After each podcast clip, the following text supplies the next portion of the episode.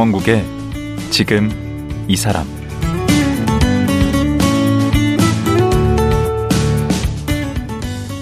안녕하세요. 강원국입니다.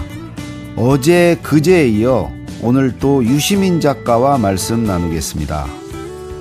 유시민 작가는 뒤늦은 과학 공부를 통해서 물질적 존재로서의 인간은 무엇인가, 나는 무엇인가라는 구체적인 화두에 빠졌다고 합니다. 그리고 이 성찰이 없는 철학적 질문은 마치 공중에 매달아 놓은 집 같다는 생각에 이르렀습니다. 그렇게 삶과 인간을 새롭게 바라보게 된 건데요. 과학 공부로 또다시 진화하고 있는 문과남자 유시민. 오늘은 작가 유시민은 누구이고 과연 무엇인지 자세히 물어보겠습니다.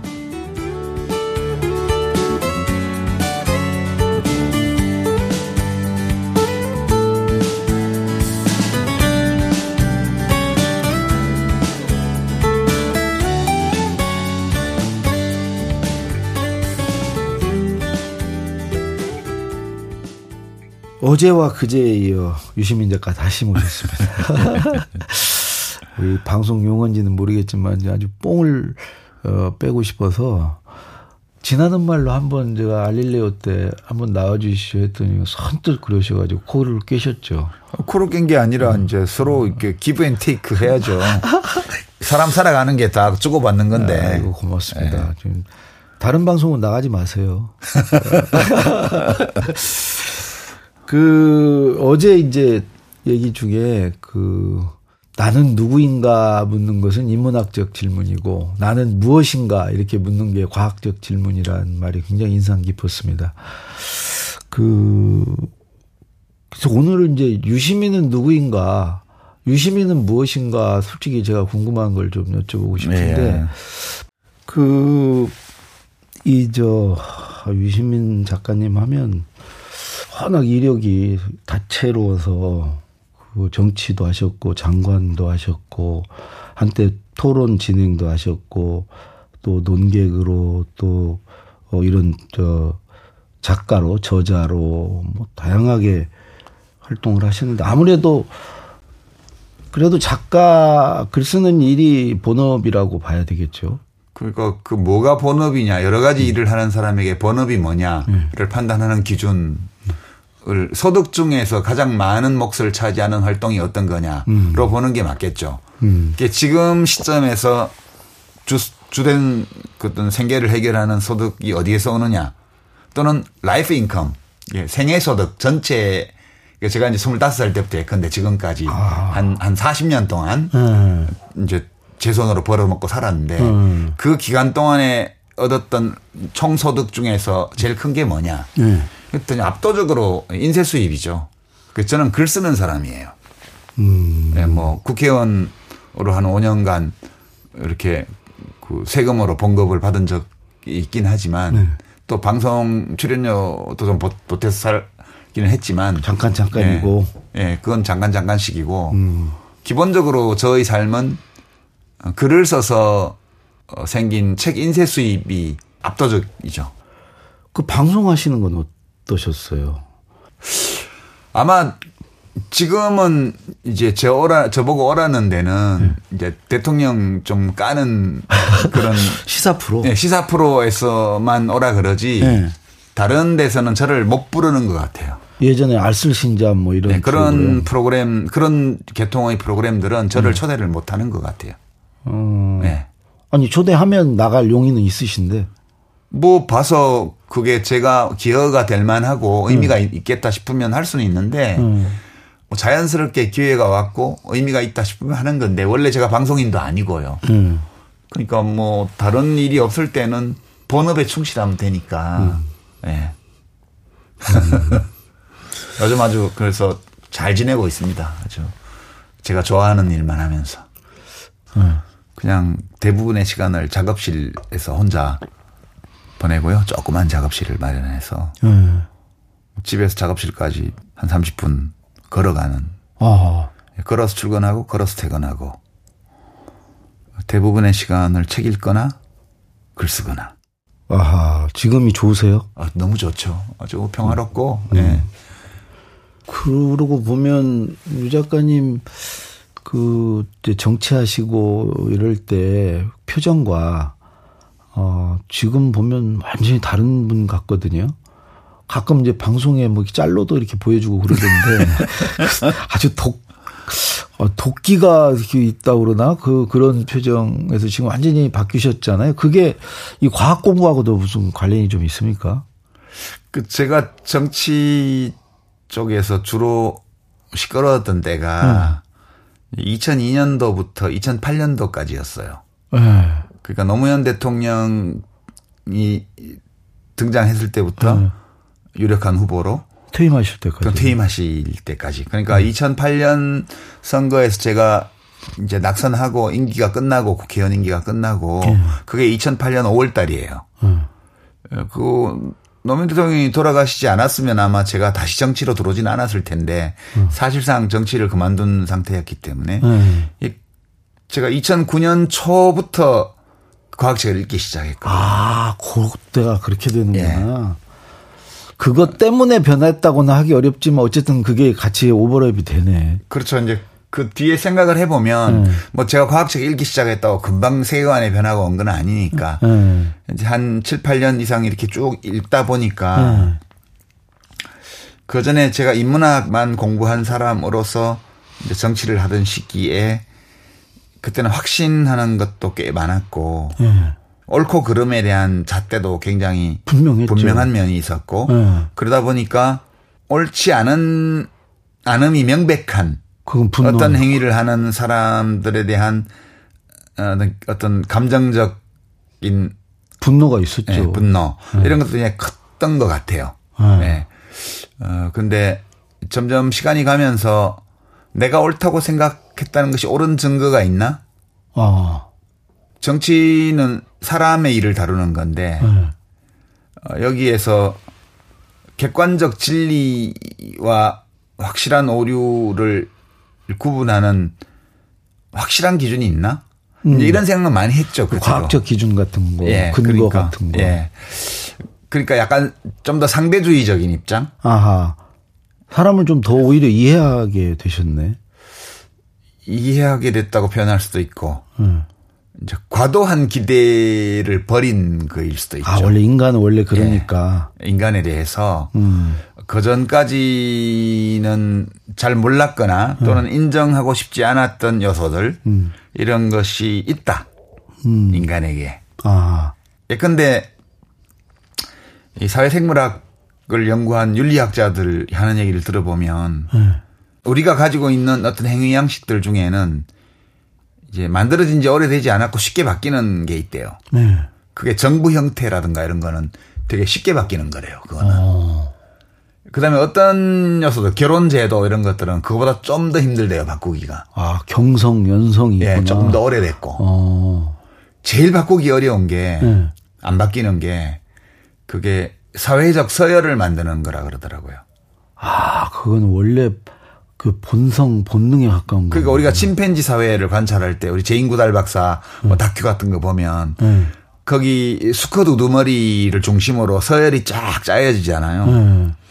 이제 그게 있다는 거예요 인간한테도. 아. 그러니까 사람들이 모여서 집단을 형성을 하면 네. 반드시 서열을 만든다는 그럼 거예요. 탈권이 이런 것들은 굉장히 어려운 얘기네요. 그러니까 서열을 어떤 식으로 만드느냐. 네. 그 차이만 있어요. 그 차이는 있지만 네. 서열 만드는 그 자체를 깨기는 어려운 거고. 깨기는 어렵다는 거예요. 그게 가장 뿌리 깊은 인간 본성의 한 요소라고 그러더라고요. 그런 기대는 이제 포기를 하시겠네. 이걸 알아버리면. 그렇죠. 그러니까 이제 완전한 평등 이런 것들은 좀 어렵겠구나. 아. 사회적 위기의 완전한 타파. 음. 이것도 안 되겠구나. 음. 위계와 서열을 만들더라도 우리가 가지고 있는 문명적 기준 그것도 뭐 문명적이라는 말에 따옴표를 쳐야 돼요. 이게 사실 뭐 문명적 기준이라는 표현을 많이 쓰는데 음. 문명적 기준이 뭐냐를 명확하게 규정하기도 또 쉽지는 않아요. 어, 그러네요. 네. 음. 각자가 직계 문명적이라고 주장하기 때문에. 음. 인문학에서는 네. 객관적 진리가 없어요.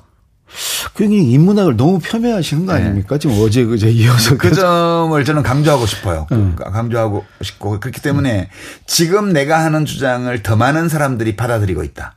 음. 저 사람이 하는 주장을 받아들이는 사람이 더 적다. 이거는 나눌 수가 있는데 음. 더 많은 사람이 받아들이기 때문에 내 주장이 맞다. 진리다. 이렇게 하면 안 된다는 아니다. 거예요. 왜냐하면 음. 우리가 지금은 보편적인 어떤 가치 가치관이 되어 있는 그런 사상들이 음. 처음에 나타날 때는 굉장히 극단적이고 어 질서를 위협하는 걸로 인식됐거든요. 음. 근데 미국에서 그 흑인들 흑인 노예 해방 주장이 처음에 나왔을 때 극단 사상이었어요. 그게. 아. 그래서 영국에서 참정권 운동 서프로제트라 그래서 여성 참정권주의자들이 음. 테러를 하고 폭탄을 터뜨리고 막 그, 그 왕세자가 주최하는 경마대회에 뛰어들어서 죽고 막 그럽니다. 극단주의자의 준동이에요. 그렇죠. 불과 150년, 130년 전이에요. 오. 그 다음에 뭐 만인이 평등하다. 이거는 물론 말도 안 되는. 말도 안 되는 소리였고요. 어. 그 다음에 뭐 어, 주권 재민, 이거 왕권 신수설, 이거 왕이 지배하던 시대에 모든 인민이 전부 다 주권자다. 이런 건 다 극단적인 사상이었어요. 근데 지금은 그게 보편적인 사상이 돼 있잖아요. 음. 그래서 그것을 믿고 받아들이는 사람이 적다고 해서 어. 그것이 반드시 틀린 것도 아니고 아. 그것이 객관적으로 극단적인 것도 아니에요. 다만 어. 받아들이는 사람이 적을 뿐이에요, 지금. 어. 그러니까 받아들이는 사람이 적은 아주 많은 우리가 보통 다운표 치고 극단적이라고 말하는 사상 중에 네. 어떤 것들은 보편적인 게 돼요, 나중에. 나중에. 예. 음. 그렇습니다. 그런 게 역사의 발전 아닌가? 역사가 발전하는 거 아닌가요? 어, 역사의 발전까지는 모르겠지만 문명의 수준이 높아지는 거죠. 음. 근데 이게 저는 이제 발전에 대해서 좀 회의적인데 네. 제가 이제 생물학 공부를 하다 보니까 어 우리가 좋다고 말하는 거 있잖아요. 네. 그런 거를 하나도 못 물려주더라고요. 유전, 유전을 통해서는. 예를 들자면. 우리가 높은 수준의 문명이라고 얘기하는 그 어떤 것도 네. 생물학적 유전이라는 수단을 통해서는 못 물려줘요. 그래요? 예. 그러니까 그 7만 년 전의 인간이나 지금이나 똑같다는 거 태어날 때는 어. 이게 모든 것은 태어나서 이게 사회 속에서 받아 받아서 만들어지는 거예요? 거지 다다 제로 베이스에서 시작해요. 모든 인간 개체는. 그래요? 예. 그러니까 우리가 한때 문명이 번성하고 어 그랬던 사회가 망하잖아요. 네. 세계사를 보면 왕조가 200년도 못 갔습니다. 네. 중국 경우에. 네. 그리고 저 아랍권은 더 짧았고요. 네. 그다음에 에, 스페인, 포르투갈이 세계를 집, 뭐 정복한다고 해서 뭐 아메리카에 가서 엄청난 학살을 저지르고 뭐 다 했잖아요. 그게 100년을 못 갔습니다. 음. 그다음에 그 자리를 영국이 빼앗았는데 영국이 빼앗아 가지고 한 200년 못 가서 1차 대전 때 끝났습니다. 음. 미국이 지금 세계 최강 대국인데요. 미국이 세계 최강 대국이 된 것이 1차 대전과 2차 대전 사이거든요. 음. 지금 100년도 채 안 됐습니다. 아, 그러면 그 인간이라는 어떤 그 역사에 비하면 그런 것들은 큰 의미가 없는 거네. 영원할 것처럼 그렇게 보이는 것들이 정말 속절없이 허물어지거든요. 음. 그, 그건 뭐냐 하면 한 사회에 그런 기운이 모이고 어, 그런 관계가 만들어지고 그런 분위기가 형성이 되어서 올라갈 땐쭉 올라가서 문명적, 문명 수준이 높아지는 것처럼 보여요. 어. 근데 그 사회에서 태어나는 어떤 개, 개인도 예. 그걸 받아서 태어나는 사람 한 명도 없습니다. 아. 그래서 사회 분위기가 이상하게 가기 시작하고 이제 시스템이 허물어지기 시작하고 어떤 외적 내적 요인이 생겨서 문제가 생기면 믿을 수 없을 정도로 허망하게 그 문명이 꺼져버리거든요. 축적이 안 일어난다는 얘기네. 예. 세계사 지금 한 200여 개의 국민 국가가 있는 지금 현대 세계사를 보더라도 뭐 아르헨티나, 베네수엘라 저런 나라들이 원래 저랬던 나라가 아니거든요. 그렇죠. 1970년대 초까지만 해도 아주 정상적으로 그 높은 문명적 수준으로 올라갈 것처럼 보이던 사회였어요. 음. 그러니까 이게 인간 사회에는 항구적인 건 없는 것 같아요. 완전히 안정적인 것도 없고요. 음. 그래서 이게 그 인류 역사 20만 년이라 그러는데 이제 인지혁명 일어나서 이렇게 대규모로 소통이 이루어지면서 뭔가 문명을 만들기 시작한 7만 년 전부터라는데 음. 우리가 알고 있는 역사는 대개 2, 3천 년밖에 안 됐고요. 음. 이 2, 3천 년 동안에 그 양상은 다르지만 음. 동일한 패턴의 일들이 인간 사회는 벌어지고 있거든요. 음. 그래서 저는 그 어떤 문명이 일직선으로 발전하는 것 같은 환상 음. 이런 것들은 인간을 잘못 보는 거다. 그렇게 생각하고요. 예. 근데 그 배경에 과학이 있는 거예요.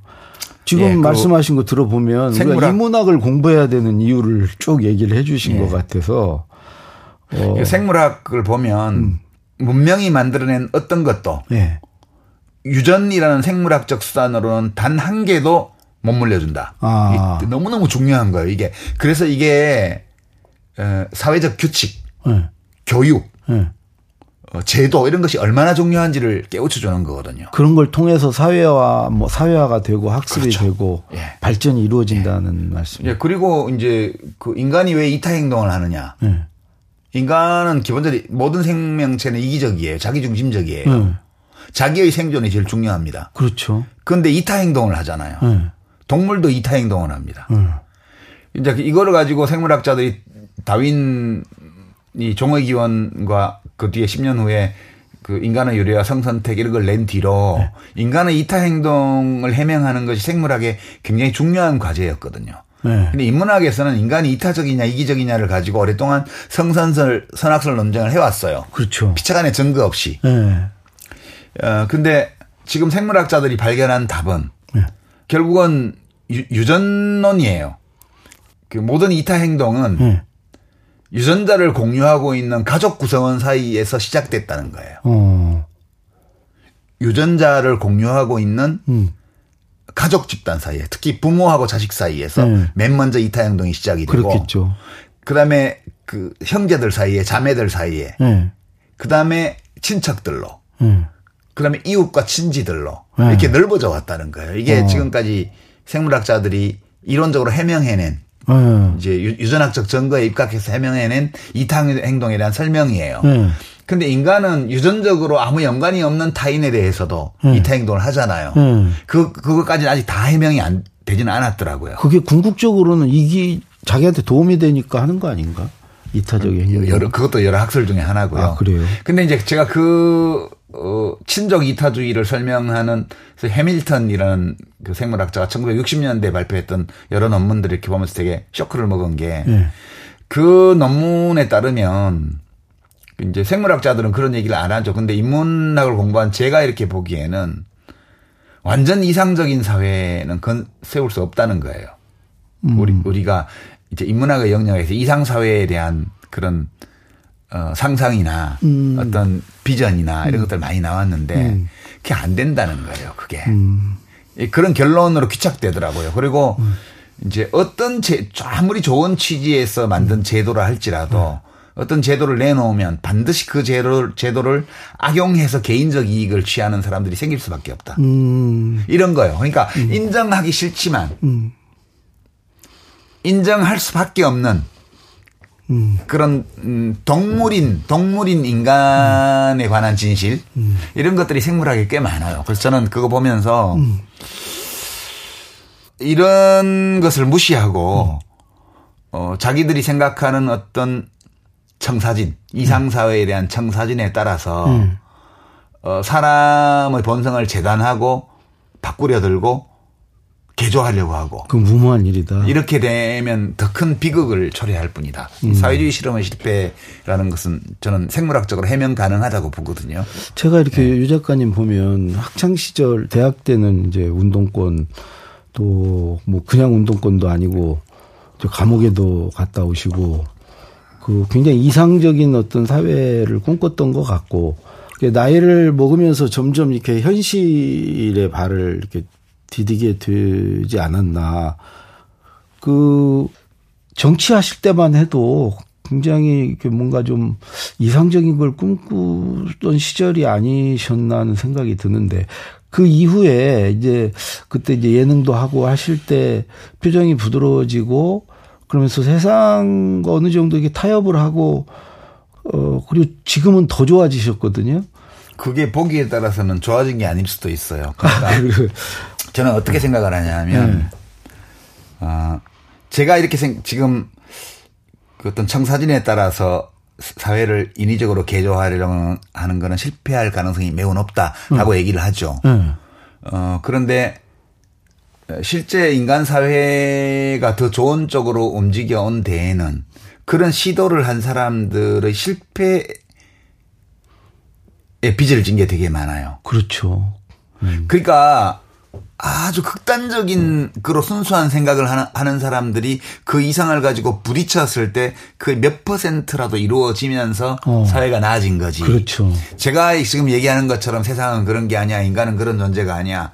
그러므로 제일 바람직한 거는 이런 거야. 라고 하는 식으로 해서 세상이 좋아진 거는 거의 없다는 거예요. 어. 그러니까 지금 제가 보이고 있는 이런 태도는 그냥 세상과 불화를 빚고 이제 존재하고 있는 현실과 불화를 빚는 게 너무 힘들기 때문에 아. 일정 부분 숙이고 들어가는 거예요.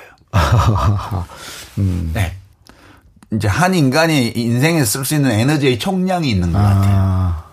기운이 떨어지는 거죠. 음. 그래서 더, 더 에너지가 많은 사람들이 부딪혀주기를 바라는 건지도 몰라요. 음. 네. 충분히 부딪혀주셨으니까 젊었을 때. 충분하지는 않고 깔짝깔짝 살짝 살짝 했죠 저는. 예. 그 그렇죠. 정도. 예. 그 네. 저기 정치는 어떻게 입문하신 거예요 처음에? 정치는 하도 그 노무현이라는 정치인이 내가 생각하기에는 상당히 훌륭한 인간으로서도 훌륭하고 정치인으로서도 훌륭하고 법률가로서도 훌륭한데 음. 그 사람을 그 사람보다 훨씬 덜 훌륭한 자들이 굉장히 비하하면서 무시하고 이런 걸 보면서 제가 일종의 공분을 느꼈다고 할까요? 음. 제가 개인적으로 막 친분이 있고 이런 사이는, 사이는 아니었는데, 음. 어, 아주 불리한 환경에서 어려움을 뚫고 올라오는 과정에서 어, 몇 가지 뭐 이런저런 하자가 있었을 수도 있고 없었더라면 좋았을 일도 있었을 수 있죠. 음. 어, 그런데 평생 양지 쪽에서만 살아온 인간들이 음. 지금 자기보다 훨씬 훌륭한 상태로 와 있는 어떤 정치인이 거기로 올라오는 과정에서 헤 쳐온 가시밭길 우여곡절 이런 음. 것 속에서 하자를 발견 찾아내 가지고 음. 그걸로 그 사람을 비하하고 조롱하고 음. 이런 것을 제가 그냥 참고 보기가 힘들었어요. 너무 화가 나가지고. 음. 그 그래서 이제 그, 그 그랬던 그 팔자에도 없는 국회의원 장관을 하고 뭐 그랬던 거죠. 그리고 정치는 왜 근데 그만두셨어요? 어, 너무 힘들어서요. 그러니까 이거 야 이거 내가 오래 할 수 있는 일이 아니구나 그런 음. 생각 들었어요. 뭐가 그렇게 힘드셨습니까? 너무 비굴해지더라고요. 그러니까 이게 정치에서 내 뜻을 좀이라도 이루려면 음. 이게 지금 대중민주주의를 하니까 네. 50.1%의 찬성을 받아야 되잖아요. 그렇죠. 근데 이 50.1%의 찬성을 받기 위해서 내가 가진 걸 다 버려야 돼요. 어. 그러니까 노무현 대통령이나 김대중 대통령 이런 분들은 그걸 하셨어요. 어. 저는 못 하겠더라고요, 그거를. 음. 내가 이러려고 세상에 왔나. 음. 내, 내가 무슨 대통령 하고 싶은 사람도 아니고, 이렇게까지 이런, 이런 비굴함을 견디면서 이걸 음. 할 수는 없다. 음. 뭐, 그러니까, 그릇이 작은 거예요, 저는. 음. 네, 그, 그런 거를 다 견디면서 자기가 뜻한 바를 이룰 때까지 쿡쿡 참으면서 자기 모, 자기가 가진 모든 것을 거기에 바치고 음. 이런 사람이라야 이제 정치를 오래 할 수 있는 거예요. 음. 네. 유시민에 대해 가장 크게 오해하거나 잘못 알고 있는 그러니까 본인이 생각하는 유시민과 밖에서 아는 유시민과 사이에 정말 억울하다 이거는 나 그런 음. 사람 아닌데 왜 나를 그렇게 볼까 하는 부분이 뭐가 있으시죠? 아, 그런 거 없지는 않은데 굳이 음. 뭐 그런 거 말하면 뭐해 그런 생각하죠. 그러니까 뭐 어떻게 보든 무슨 상관이야? 음. 그, 그, 나 이런 사람이에요라고 말하고 싶지 않아요. 음. 그냥 뭐, 그 나는 나대로 살고, 음. 그, 그 나를 보고 뭐 욕할 사람은 욕을 하고 네. 뭐 좋아할 사람은 좋아하고 그런 거지. 음. 그거를 뭐 바로잡기 위해서 내가 뭐 저 이런 사람이라고 말하고 싶지 않은 거죠. 음. 그러니까 I don't care. 음. 그냥 뭐 나는 나대로 내가 어, 옳다고 생각, 내가 원하는 일을 내가 옳다고 믿는 방식으로 하면서 산다. 음. 그 남들이 나에 대해서 좋게 생각하든 나쁘게 생각하든 그, 그 사람 문제지. 그래도 그래도 마지막에 이제 만약에 이제 어, 우리 어, 후대 역사에 유시민은 어떤 사람이었다라고 이제 기억은 될 거 아니에요? 기억 안 되죠. 저 같은 사람이 뭐 기억될 만한 가치가 없어요. 어떻게 기억되고 싶으세요? 그 죽고 났는데 뭐 무슨 상관이에요? 내가 죽고 없는데. 음, 알겠습니다. 예, 별로 의미를 부여하지 않습니다. 예. 이번에 이제 문과 남자의 과학 공부 책 내셨는데 예. 다음 책 혹시 지금 예정이 된 게 있습니까? 지금 예정된 거는 유럽 도시 기행 3권을 내년에 낼 계획으로 거기도 부인과 같이 가신 그렇죠. 사진사로서 사진을 찍어야 하기 때문에 그 그리고 내용도 같이 상의하면서 다니고 하니까 예. 뭐 동선 짜는 것부터 시작해서 다 같이 다니니까 그래서 내년 한 6월이나 이맘때쯤 3권을 내는 거 그까지가 지금 계획이고요. 예. 다른 계획은 현재로서는 뭐 예, 특별히 세워놓은 건 없습니다. 아, 정말 이 문과 남자의 과학 공부가 정말 올해 말까지 계속 1위권을 유지하면서 좀 갔으면 좋 어, 뭐 그럴 거라고 봅니다. 알겠습니다. 아니, 네. 그럴 거라고 봐요. 네. 요즘은 그 책이 라이프 사이클이 짧아졌어요. 네. 그리고 종이책을 인쇄하는 이 출판 산업이 점차 빠른 속도로 사양 산업이 돼가고 있거든요. 음. 그래서 저는 이제 이 종이책 산업의 거의 마지막 세대로 지금 활동하고 있는 거라고 생각을 하고 음. 뭐, 그 아주 없어지는 않겠지만 이제 미디어가 많이 변하고 있기 때문에 예, 그것도 받아들일 각오가 돼 있습니다. 그러니까 다행히 제가 살 날이 그렇게 오래 남지는 않아서 아니, 몇 살까지 이거 글을 쓰시고 책을 쓰실 것 같아요? 앞으로 한 사, 한 5년 정도 더 하고 나면 그, 그 뒤에는 좀 힘들어지지 않을까요? 네, 그런 생각은 하죠. 이제 앞으로 어, 몇 권 안 남았어요. 제가 책을 쓸수 있는 게. 어, 예, 어. 제 생각에는 그래요. 예. 음, 다음에는 뭐 지금 좋아하시는 낚시나 뭐 바둑이나 뭐 어떤 등산 뭐 이런 거 좋아하시잖아요. 요리에 관한 책을 어, 쓰려고 요리, 기획했다가 음식. 제 매니저인 아내가 쓸데없는 거 하지 말라고 해가지고 접었습니다. 알겠습니다. 예, 어제 오늘 그제 이제 3일 동안 이렇게 나와주셔서 정말 고맙습니다. 아닙니다. 제가 고맙죠. 이렇게 불러서 말씀도 들어주시고. 예, 예. 고맙습니다. 아, 예, 감사합니다. 예, 문과 남자의 과학 공부라는 책을 쓴 유시민 작가였습니다.